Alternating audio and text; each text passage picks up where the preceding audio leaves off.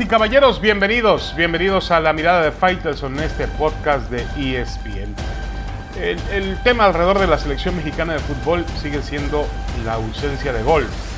Yo diría el tema pues que más real se recibe, porque la realidad es que la selección tiene muchos defectos a su alrededor cuando faltan muy pocos días para la Copa del Mundo para que México se presente en la Copa del Mundo de Qatar 2022. Uno de ellos son los goles.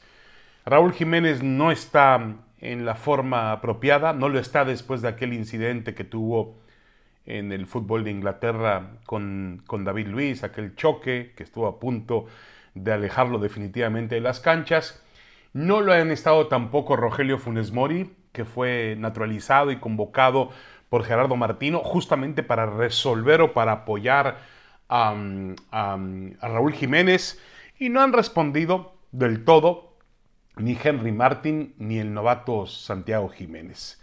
Y el tema de Javier Chicharito Hernández pues está envuelto en, la, en el misterio de, una, de un castigo por un tema de, de indisciplina.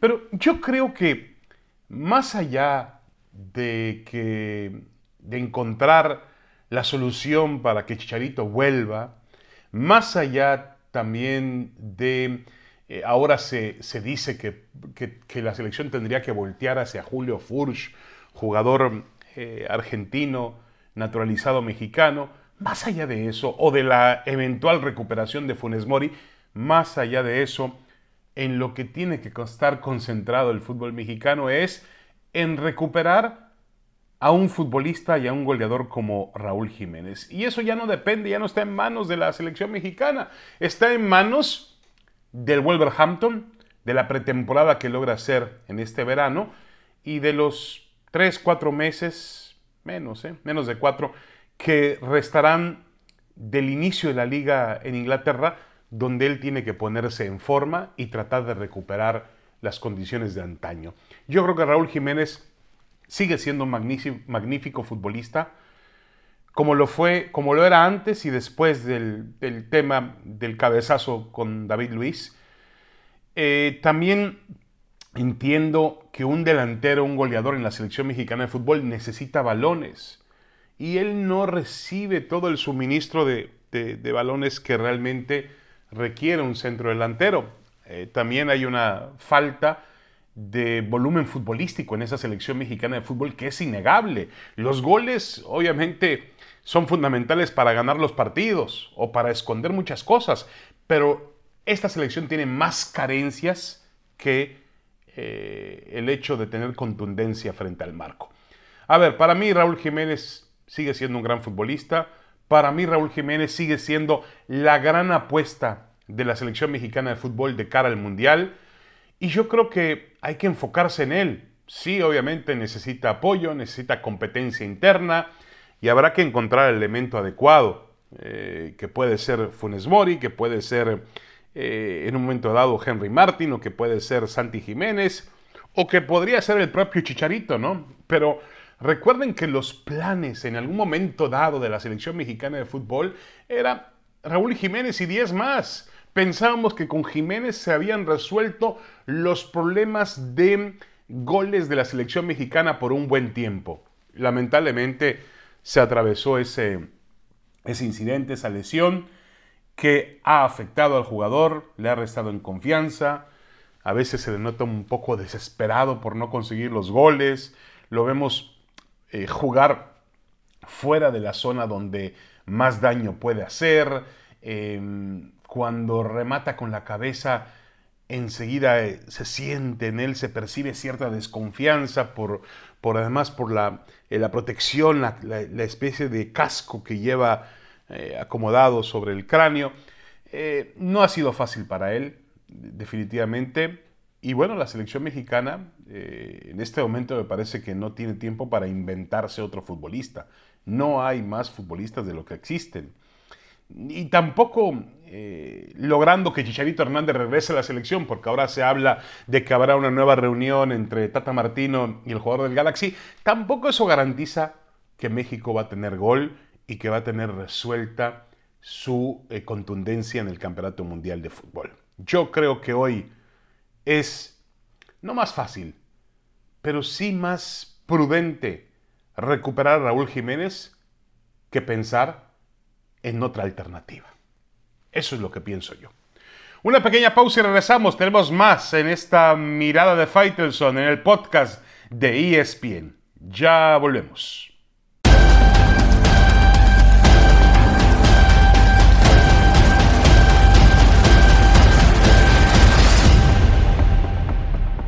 Regresamos, regresamos a esta mirada de Faitelson en el podcast de ESPN.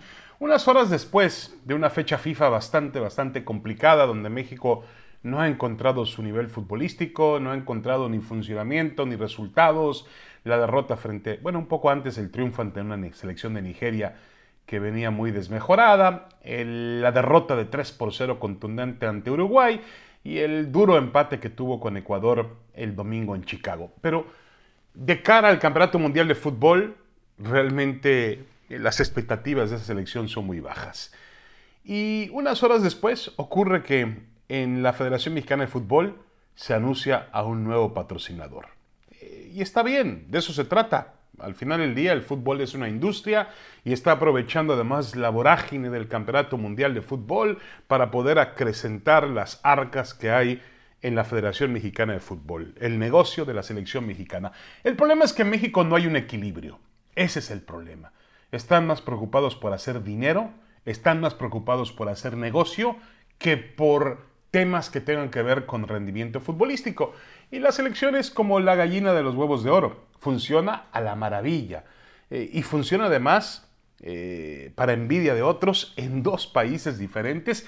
Y uno de ellos, la economía más desarrollada del mundo. Es decir, la selección mexicana se vende en México, un país con más de 120 millones de habitantes, y se vende en Estados Unidos, otro país dentro de otro país, donde la selección también es un producto muy, muy agradable y donde la selección además se vende en dólares y donde la selección se vende además bajo otro eh, poder adquisitivo. Esa es una realidad. La selección es magnífica para hacer negocios. El problema tiene que ver en la cancha de fútbol, donde México sí se ha clasificado para los mundiales ininterrumpidamente desde 1994, después de lo que fue aquel incidente de la alteración de edades que le dejó fuera del Mundial de Italia 90 México no ha faltado a los mundiales y además ha hecho mundiales competitivos en la primera ronda, pasando a los octavos de final, pero siempre se ha atorado ahí. Y pensábamos que con la llegada del Tata Martino, pues era otra esperanza para poder avanzar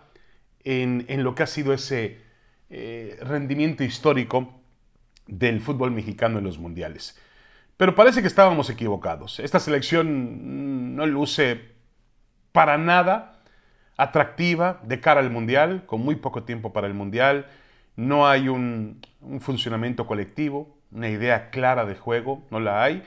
Y hay también un descenso muy inquietante en el nivel de los jugadores de fútbol.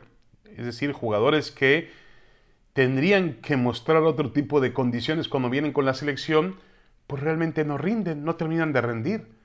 Y obviamente eso tiene preocupados a todos. Pero Aquí habrá que entender que el principal cometido de esa selección es vender.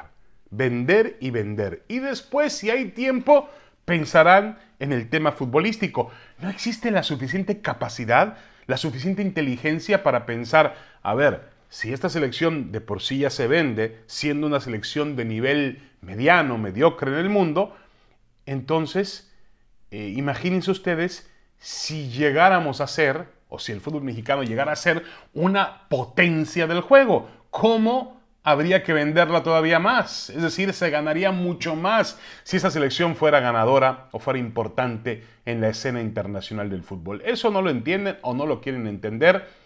Yo creo que siempre hay un desbalanceo, un desequilibrio. También hay una capacidad para inflar el globo, es decir, para colocar humo alrededor de esta selección y decirnos que es la mejor y que va a ganar y que eh, no importa los malos momentos actuales, en el Mundial es otra cosa. Es decir, nos engañan. Es todo un aparato publicitario que nos engaña para seguir manteniendo a flote lo más importante que es el negocio. Y sí, yo diría que el principal cometido del fútbol mexicano pues no es trascender en una Copa del Mundo. El principal cometido del fútbol mexicano es hacer que el negocio alrededor de la pelota siga siendo productivo como lo es hasta ahora. Y mientras eso esté bien, pues no hay ningún problema. El asunto es que los dirigentes, los ejecutivos que están detrás de la selección, pues tendrían que entender que la gallina de los huevos de oro puede dejar de dar huevos de oro en cualquier momento. Después de todo, ¿a quién? ¿A quién le gusta identificarse o acercarse o, mezclar su marca con un producto que significa derrota? Mucho cuidado, atención, porque esa gallina podría dejar de dar huevos, sobre todo huevos de oro.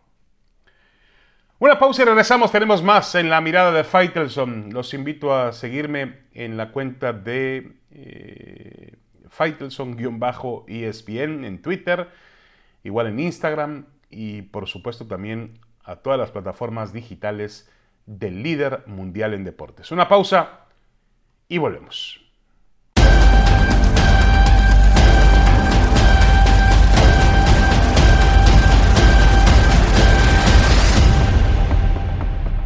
Regresamos a la mirada de Faitelson en este podcast de ESPN. Oscar de la Hoya descubre, sí, descubre algo muy interesante. Dice que el retador oficial al título de las 175 libras de la WBA que posee Dimitri Vivol y que acaba de defender con éxito ante Saúl El Canelo Álvarez es un mexicano, pero no es Saúl El Canelo Álvarez, es Gilberto el zurdo Ramírez.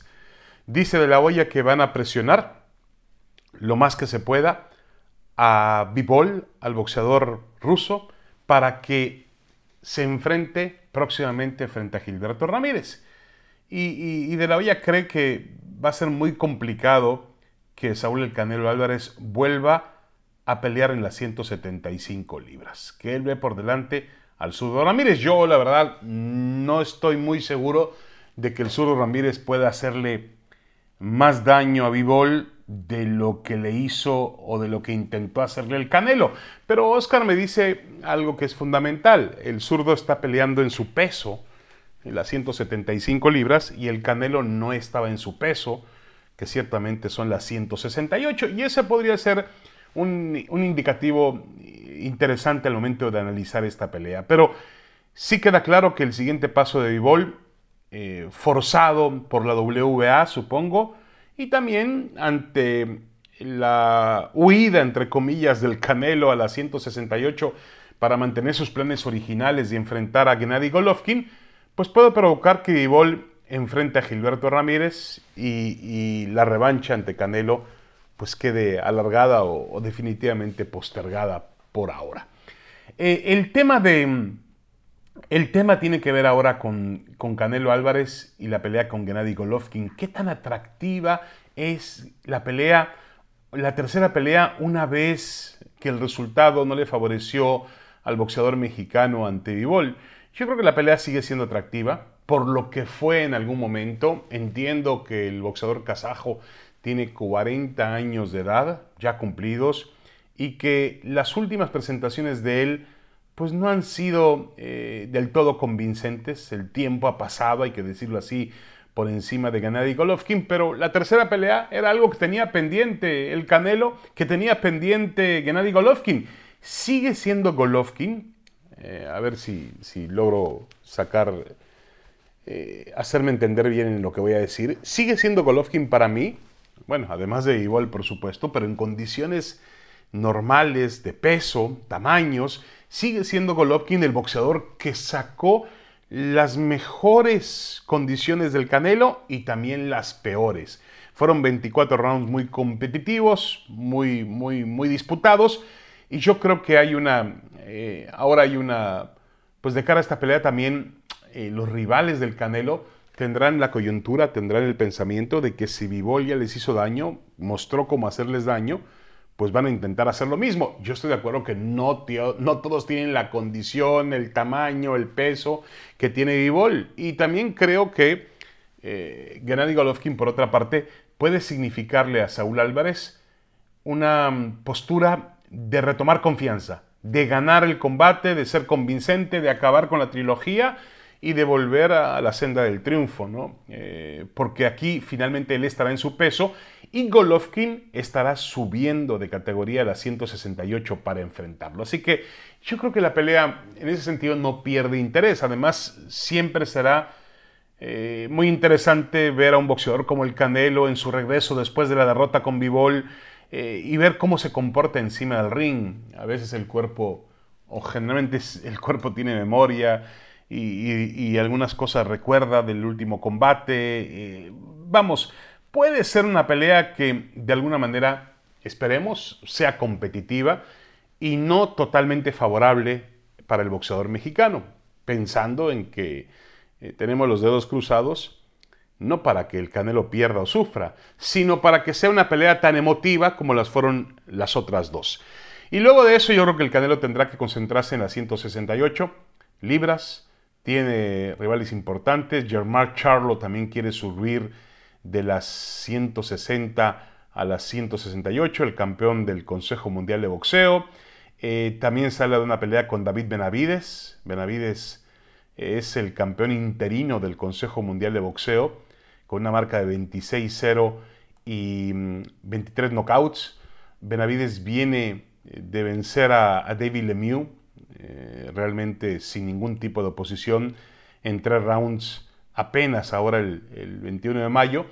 Eh, lo que llamó la atención es que esta pelea, que fue por el campeonato supermediano interino del CMB, insisto, eh, en esta pelea Benavides no tuvo problemas para dar el peso, lo dio con holgura, lo dio con descanso, lo cual es una buena señal de que está, se ha vuelto a concentrar y a meter en la profesión del boxeo y a partir de esa disciplina puede ser muy competitivo y muy peligroso para Saúl el Canelo Álvarez, porque es un chico joven, fuerte, grande y que tiene condiciones de aptitudes boxísticas.